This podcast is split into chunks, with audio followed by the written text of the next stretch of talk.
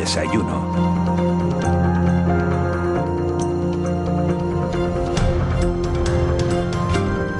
8 y 12 minutos de, la mañana de este miércoles, de este miércoles, no, de este martes 16 de, marzo. Va, va, la actualidad tan deprisa que uno se cree ya prácticamente que está en miércoles. La noticia política de, este martes es sin duda la, renuncia de, Pablo Iglesias a la vicepresidencia del Gobierno de España para disputarle la candidatura de la Comunidad de Madrid, la, presidencia de la Comunidad de Madrid a, la, popular Isabel Díaz Ayuso. En Canarias Podemos formar parte no solo del Pacto de las Flores, sino que da estabilidad también en otras instituciones, dando apoyo por fuera. Es el caso del Cabildo de, de Tenerife. Y en esa institución su portavoz es María José Belda.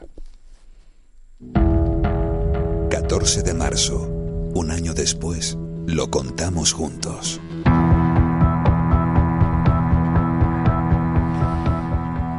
Señora Vela, muy buenos días. Gracias por acompañarnos en un, en un día tan agitado para su partido. Bienvenida a la radio.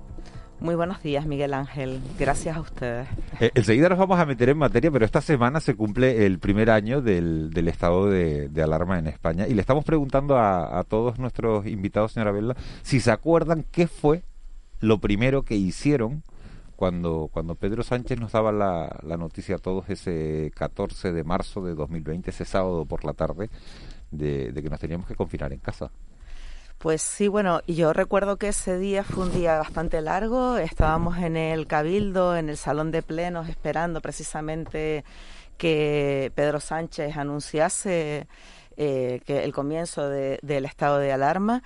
Y, bueno, después de haber estado desde la mañana hasta parte de, la tarde, eh, eh, recuerdo esa sensación de de desconcierto, ¿no? De, de, además de un Santa Cruz totalmente desolado, donde ya estaban cerrando eh, comercios, no habían restaurante ni, ni ningún bar donde, donde poder comer. Y realmente, bueno, lo que recuerdo es seguir después del cabildo para casa con el planteamiento de cómo continuar con nuestra labor a partir de ese momento, ¿no? ¿Qué era lo que nos íbamos a encontrar? ¿Qué cree usted que ha sido lo más duro para la ciudadanía en este año? Bueno, hay diferentes factores que creo que han sido bastante difíciles para la ciudadanía. Yo creo que todavía no somos conscientes de lo que hemos vivido en este año, ¿no?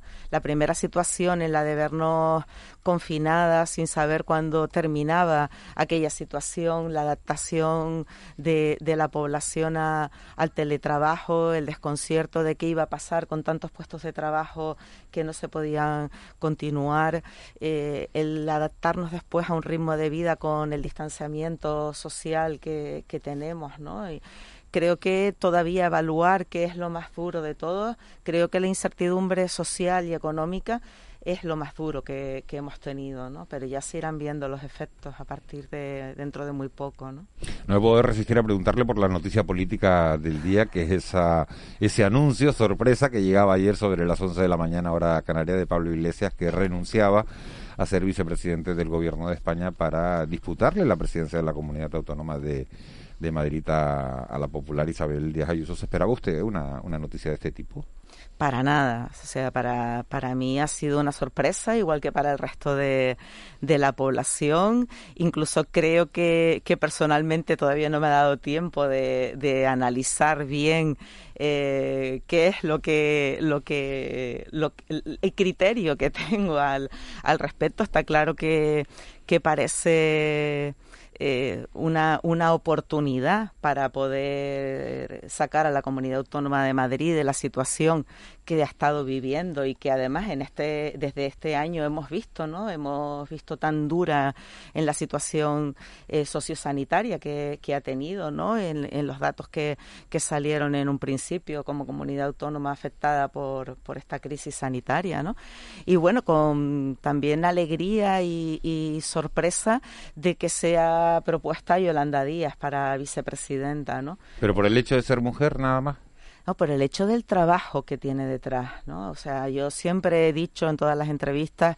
y lo sigo diciendo que es un orgullo tener a Yolanda Díaz, eh, la lucha que tuvo para conseguir la protección de parte de la población a través de los ERTES y que continúa, eh, ha sido una, una salvaguarda para todas las personas que, que, como comentaba antes, en un principio no sabían qué iban a ser de ellas, dónde, dónde iban esos puestos de trabajo, quién iba a hacerse cargo de, que pudiesen seguir cobrando, de que de que no, no se quedase todo el mundo desprotegida, ¿no? Entonces creo que ha hecho una labor, pero increíble, inmensa de reconocer. ¿Y usted cree que el ciudadano de a pie entiende que el señor Iglesias renuncie al gobierno de España, ¿no? Porque normalmente el paso es al revés, de las autonomías al gobierno de España, no del gobierno de España voluntariamente hacia una autonomía, que parece un poco un paso atrás, parece eh, cuotas de menor responsabilidad. ¿Usted cree que el ciudadano eh, entiende ese esa salida de, de un gobierno de España, de una vicepresidencia del gobierno de España para irse a pugnar a ver si consigue ser presidente de una comunidad autónoma.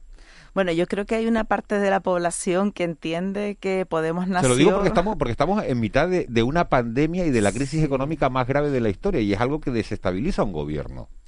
Sí, bueno, vamos a ver. Eh, yo creo que la forma de hacer política ha cambiado, ¿no? Y, la, y las estructuras de, de, la política se han puesto sobre la mesa para, para, para ser diferentes.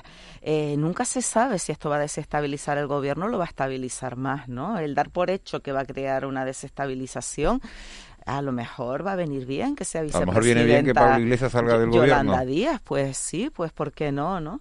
¿Sabes? No, no, de todas maneras parece una actitud bastante generosa, ¿no? Por, precisamente por lo que, por lo que estabas diciendo, ¿no? El, el salir de ser vicepresidente de un gobierno a lanzarte a, a, una aventura con los datos además que hay en este momento, ¿no? De, de, de posibilidades de poder sacar la Comunidad de Madrid, pues parece que, que es un riesgo, parece que, que, que resucita un Pablo Iglesias, ¿no? Que, Pero ¿y no deberían estar pensando los políticos en estos momentos en salir de la pandemia, en que no hayan más muertos, en recuperar la crisis económica y después en cambios de gobierno en otros sitios? No fue lo que nos vendieron los políticos de todos los partidos. No hablo, eh, señora Belda, en el caso de Podemos nada más, porque eh, eh, hay otros partidos como Ciudadanos que están participando en mociones de censura en Murcia, en otras comunidades autónomas. No se lo digo en el caso de Podemos únicamente, pero no es verdad que nos dijeron vamos a ocuparnos de lo prioritario, que es acabar con los muertos, y después ya nos dedicaremos a jugar a la política. Y está siendo al revés. A ver, vamos a ver. Eh, para acabar con la pandemia, creo que hay que hacer un trabajo global entre todas, ¿no? La pregunta que me estás haciendo es, es bastante abstracta porque, vamos a ver, o sea, depende de las responsabilidades de gobierno que tengas mm, cada uno, eh, tendrá la influencia que tendrá, ¿no? Eh, respecto a las responsabilidades de Pablo Iglesias, ayer dejaba claro que hasta que no cierre lo que tiene en este momento acerca de, de la ley de vivienda, no va a dejar de, estar como vicepresidente, ¿no? Ahí es donde tiene que, dejar cerrado un trabajo que viene haciendo hasta ahora, ¿no? Si hablamos de, de pandemia, precisamente lo voy a unir con la Comunidad de Madrid, como decía antes, ¿no? Si la idea es resolver la situación que tenemos. La Comunidad de Madrid no ha estado a la altura de las circunstancias con las políticas que ha llevado la señora Ayuso respecto al trato a las personas mayores. Tenemos todas imágenes en mente, eh, vamos, indignantes. Eh, eh, horribles ¿no? de, lo que sucedió en aquel momento. Entonces, igual sí se sigue trabajando para, para erradicar y para poder dar estabilidad, ¿no? Y después referente a, todo lo demás, a las mociones de censura y lo que está ocurriendo en el panorama político, eh, ¿qué, voy a decir? Creo que ahora no es momento de estar con mociones de censura en, ningún lugar. Es el momento de seguir trabajando. Le traigo ya la, dejamos la política nacional, nos volvimos al Cabildo de, de Tenerife. ¿Cuáles son los principales problemas que tiene la isla de Tenerife a su juicio en estos momentos? Bueno, la isla de Tenerife tiene un principal problema que es la situación que tenemos económica. El, principal problema eh, está basado en la necesidad de creación de puestos de empleo que se diversifiquen, que salgamos de la dependencia que hemos tenido de, del turismo hasta, hasta este momento, ¿no? Eh, después de esto, pues las consecuencias, ¿no? Nos encontramos eh, cada día con situaciones bastante desagradables. Hace una semana eh, estuvimos reunidas con, con, plataformas que están defendiendo en este momento a las personas que siguen siendo víctimas de, de desahucio. Y, bueno, estuvimos haciendo ahí algo de mediación con el consejero de vivienda del, del Cabildo de Tenerife, que a su vez eh, va a seguir trabajando para que desde el Instituto Canario de la Vivienda ¿no? y el, Gobierno de Canarias pues se impliquen en, en estas situaciones porque ya no cabe el que sigan existiendo desahucios. Tenemos una una bolsa muy grande de personas desprotegidas que han quedado fuera del sistema de los ERTES y de poder cobrar cualquier tipo de empleo. Después nos encontramos con la situación que se está viviendo en estos momentos con las personas que están en este momento aquí, personas migrantes que, que vienen con su proyecto migratorio y se han encontrado aquí en una situación de trato. Ustedes han sido muy críticos con esa situación migratoria. Sí, sí, sí, somos muy críticas y lo vamos a seguir siendo. Lo que está ocurriendo no tiene, o sea, es las alturas, en la altura que estamos no, no, no hay ninguna justificación para que se esté tratando de esta manera a personas que vienen con todo su derecho a, al, al movimiento, que vienen además, como decía, con un proyecto migratorio que las hemos dejado aquí en encarceladas en contra de, lo que establece la ley y que el trato que se les está dando es totalmente indigno. Y, no quiero focalizar solamente en la situación que hemos tenido estos últimos días que ha creado tantos problemas, que ha sido la alimentación. Es toda, es, la ubicación en uno de los lugares más fríos, el traslado justo cuando estábamos en cuatro alertas, la falta de, de, ropa que, que tienen, el trato en general, las imágenes que vemos y ayer lo decíamos claramente, cuando tratas como si fueran una amenaza a determinadas personas, la población las considera que son una amenaza, considera que son tratadas así porque realmente son una amenaza. Así que nos tenemos que responsabilizar de estas actitudes que hay racistas y de estos comentarios racistas que nos estamos encontrando por todos eh, lados. Señora Vela, buenos días. Ustedes hablaron ayer, de, eh, Podemos me refiero, de racismo institucional. No, no, no ciudadano, no de reacciones racistas de la población. Racismo institucional quiere decir racismo del gobierno de un gobierno que dirige un gobierno del que ustedes forman parte, me refiero a Podemos, y que dirige un partido con el que usted tiene un acuerdo, el PSOE. Sí, así es, así es. Hablamos de violencia institucional racista, sí. Las políticas que se están llevando a cabo en este momento están marcadas dentro de ese contexto. Estamos tratando a personas como si fueran eh, delincuentes, dándolo por hecho, incluso peor que si fueran delincuentes. Y nosotras ya hemos en su momento eh, sacado adelante escritos pidiendo la división de Marlasca, eh, si hace falta pedir la dimisión de escriba, la dimisión de quien sea, lo decíamos ayer. Es así, es así. Bueno, eh, buenos días, señora Belda, pero ¿cuál es la solución? Porque claro, eh, ayer el PP también estaba criticando duramente eh, la situación que a nadie gusta, ¿no? Y que a nadie puede satisfacer. ¿Cuál es la solución? Estamos en medio de una pandemia. sabemos las necesidades y, lo que está ocurriendo, o podemos suponer lo que está ocurriendo en el continente vecino. ¿Cuál es la solución en estos momentos? Sí, bueno, tenemos un informe realizado por el Defensor del Pueblo que está bastante bien y nosotros aparte de eso venimos planteando diferentes soluciones. Una, es urgente tener eh, un plan de acogida, un plan de acogida digna para el archipiélago, para las islas y para los municipios, que se extrapolen y que se coordinen entre ellos. Eh, eh, tenemos que empezar a cumplir con la ley, o sea, vamos a ver, no podemos estar reteniendo en este, en este momento eh, dentro de, del archipiélago a personas que tienen derecho al tránsito. Tenemos que dotar del suficiente asesoramiento jurídico e intérpretes a estas personas que están aquí para que puedan tramitar sus asilos o las diferentes situaciones que tengan que tramitar. Tenemos que separar aquellos que posiblemente pueden ser menores de los adultos, que sabemos que, hay eh, posibles menores dentro de los centros de adultos, tal como, como protege la ley.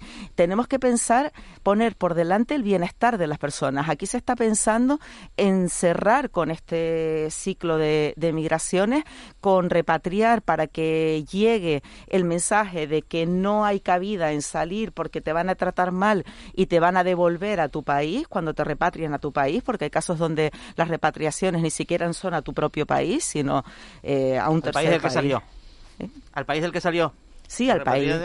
un senegalés o un maliense, por ejemplo, a Mauritania. A Mauritania, por ejemplo, claro. Entonces, bueno, el, mensaje, eh, lo que creemos que, que está ocurriendo es que se está intentando evitar lo que se llama el efecto llamada en vez de buscar soluciones reales eh, y además eh, trabajar en origen, ¿no? Eh, toda la situación que se está viviendo. Pero por las denuncias que se hacen y por las imágenes que vemos de, de, la, de las circunstancias de los, de los campamentos, las condiciones de los campamentos, las quejas sobre la comida, eh, da la sensación de que esto que usted se refiere del efecto llamada, dice, bueno, eh, que vean que aquí no se está tan bien, ¿no? Vamos a evitar el efecto llamada. Eh, hay una estrategia aquí de, de, de, darles un trato, pues no voy a decir maltrato, pero bueno, la verdad es que lo podría decir, ¿no? para que no se produzca ese efecto llamada. A ver, ¿hay una estrategia de dar un maltrato? No, pero no hay un trabajo para dar un buen trato. O sea, hay una carencia de un buen trato y a la vez hay mucha preocupación porque no hay un efecto llamada. Entonces, uniendo los dos componentes se puede llegar a, esa conclusión. Eh, las imágenes, la situación en la que están, creo que es evidente para todas. Eh, ustedes tienen otras discrepancias con el grupo de gobierno del Cabildo, del que usted no forma parte pero apoya, ¿no? Eh, cómo está siendo el tránsito de esta convivencia, ¿no? porque ustedes forman parte de la mayoría, sin embargo, por ejemplo, en materia de infraestructura, que defiende el grupo de gobierno, como los trenes, como el puerto Fonsalía, en el municipio de Isora, ustedes están abiertamente en contra. Sí, estamos abiertamente en contra y bueno, en este momento parece que se sigue desde el gobierno de Canarias adelante, ¿no? No es un secreto para nadie con el proyecto de los trenes. Nosotras es totalmente inviable que el proyecto de los trenes se desarrolle en la isla de Tenerife. El otro día decía el presidente que antes de llevar a cabo ningún tipo de, de, puesta en marcha del proyecto se haría una participación ciudadana. Eh, eso es algo que venimos pidiendo nosotras desde hace mucho tiempo. De, de, hecho, está dentro de nuestro acuerdo programático. Realmente no es algo que se ha sacado el grupo de gobierno, es una exigencia de, de nuestro grupo. Y, bueno, ahí se marcan unas líneas rojas bastante grandes. No vamos a que no provocan una ruptura. No se plantean ustedes decir, bueno, pues que nosotros estamos apoyando un grupo de gobierno con el que tenemos tantas discrepancias que igual dejamos de apoyarlo o no. Sí, sí, sí, no los planteamos, claro que no los planteamos, no los planteamos con esto y no los planteamos con otras situaciones como denunciábamos en el último pleno de lo que decíamos que ha pasado en, en, en, la empresa casinos, ¿no? En, en los tres casinos de, de, Tenerife. Lo decíamos en el último en el último pleno, sacábamos a relucir una situación con la que no estamos de acuerdo. ¿A qué se refiere? Eh, pues mira, nos referimos a que eh, dentro de, de, las empresas de casinos, en estos momentos, para suplir al, al gerente, se ha contratado una empresa cuyo presidente es José Carlos Francisco Díaz que todas sabemos que también es presidente de la COE. De la COE y, fue consejero de Hacienda del Gobierno de Canarias. Claro, y, consejero, del Cabildo. Y además fue consejero del Cabildo en el momento en el que se nombraba el gerente, que se ha cesado, pero es que este gerente sigue estando como administrador. Aparte de este señor, en la empresa de este señor entra a hacer unas cuestiones técnicas de la gerencia, algo que no se ha contratado en ninguna otra empresa, empresas como Tixa que llevan sin gerente eh, casi un año. Además se pone en función a José eh, Alberto León, que es un trabajador en excedencia de Corporación 5, la empresa de José Carlos Francisco, tercero de Ciudadanos. Entonces, bueno, pues creemos que... es director insular en el Cabildo. Sí, sí, sí, director insular de movilidad, que está haciendo las funciones de gerente en este momento en Tixa y que además va a hacer las funciones de gerente en Casino. ¿Y usted ahí ve un conflicto de interés? Hay un conflicto de interés y además hay algo que nosotras estamos defendiendo y es que hay que sacar para afuera todo lo que hay dentro de casinos. Tiene que llegar eh, si, si cabe el caso a fiscalía no ya se denunciaba hace poco se filtraba la situación de, de las copas no que todas aquellas invitaciones a copas que además se multiplicaban dentro de, del casino de Santa Cruz. al, al grupo de gobierno anterior. Claro Claro. ¿Usted, es partidaria de llevar a Fiscalía la gestión de casinos en, el, en los mandatos anteriores o en este? Nosotras somos partidarias de que casinos se investiguen internamente, como se ha hecho con otras empresas, y que si hay documentación necesaria llegue a Fiscalía. Y lo que no creemos es que en este momento esté justificado que entre una empresa cuyo presidente está vinculado con Coalición Canaria a llevar ningún tipo de gestión dentro de la administración de casinos. O sea, que tiene que ver con la afiliación política del señor Francisco. Tiene que ver con la vinculación política. Con la vinculación política, sí, porque del pasado, porque claro. Sí, sí, sí, del pasado y bueno. Si en este momento hubiese una moción de censura dentro del Cabildo a través de Ciudadanos, el tercero sería José Alberto León, ¿no? Con un vínculo muy fuerte que tiene. que iba a decir que si hubiera una moción de censura contra Pedro Martín, ustedes la votarían a favor. Nosotras no podemos votar otra moción de censura, ya votamos una en su momento. Tendría que salir alguna de nosotras y entrar alguien nuevo que estuviese dispuesto o dispuesta a firmar una moción de censura. No la, veo nada contenta con, con el gobierno del Cabildo de Tenerife. Pues la verdad es que mm, vamos sumando a lo largo de, dos años y si bien es verdad que dentro de las políticas que se están haciendo vemos que nuestras propuestas van saliendo adelante, también vamos viendo cómo se nos invisibiliza detrás de esas propuestas, ¿no? Y van apareciendo como si fueran propuestas del propio gobierno, ¿no? Esto de la moción de censura lo dice en un sentido figurado o Hombre, claro, bueno, ya el otro día nosotras fuimos las que las que comunicábamos dentro del cabildo esta esta situación, ¿no? Y al cabo de unos pocos días salía el señor Arriaga diciendo que estaba siendo perseguido, ¿no? Bueno, él con sus actitudes machistas después las mete debajo de una cortina de humo. Por coalición canaria decía, ¿no? Sí. o por Podemos también.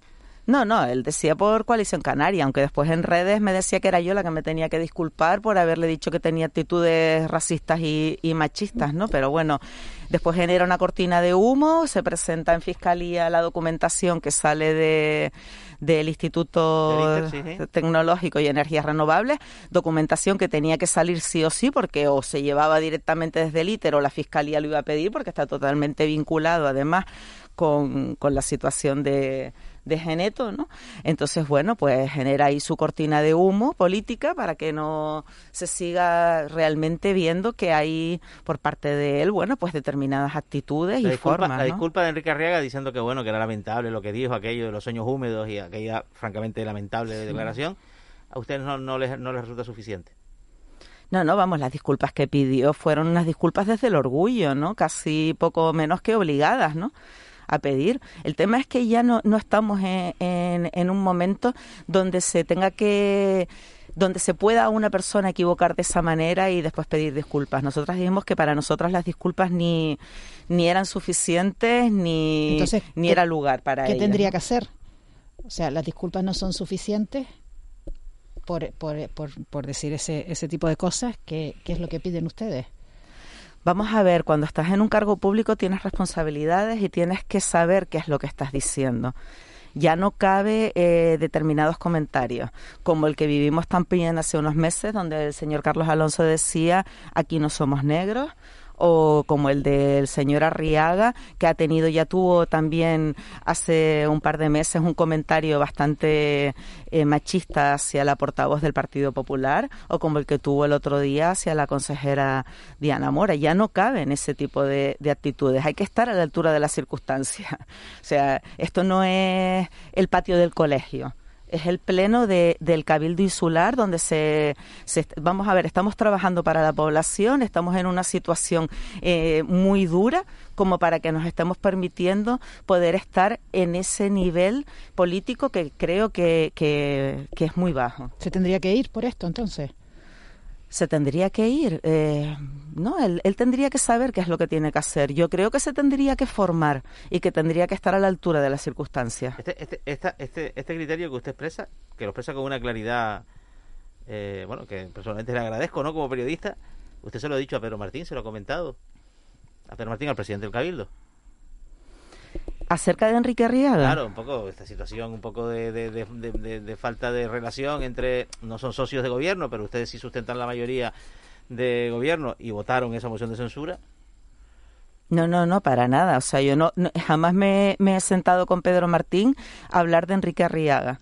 No es, o sea, lo que le tengo que decir a Enrique Arriaga se lo digo a Enrique Arriaga. directamente, ¿no? Sí. ¿Qué piensa usted, eh, señora Vilda, que el Estado haya negado el 84% de las solicitudes del ingreso mínimo vital en Canarias? Una situación muy dura, durísima, durísima. Habría que ver qué es lo que hay detrás de todo. ¿Por qué pasa eso en un, en un gobierno progresista, en un gobierno que ha apostado? ¿Por qué pasa eso? Pues la verdad es que, Miguel Ángel, no sé por qué pasa eso. O sea, son situaciones que nos preocupan muchísimo. Se han presentado 43.322 peticiones desde las islas, se han rechazado 36.406. Sí, la verdad, la verdad es que es incomprensible y yo no sé si tiene que ver con el funcionamiento que tiene en este momento la administración, que no, no, no, no termina de, de caminar, que tengo clarísimo que es por las políticas que, que tenemos de atrás de, de, restricción, de que se han visto saturadas, pero la verdad es que mm, no lo sé, no sé qué es lo que puede haber detrás. María José Vela, portavoz de, de, Podemos en el Cabildo Insular de Tenerife. Muchísimas gracias por haber venido a la radio, muchísimas gracias por haber hablado con la, con la claridad con la, con la que lo ha hecho, porque eso se, se agradece en la, en, la, en la clase política. No todos lo hacen con esa, con esa valentía y con esa, y con esa claridad. Así que muchísimas gracias.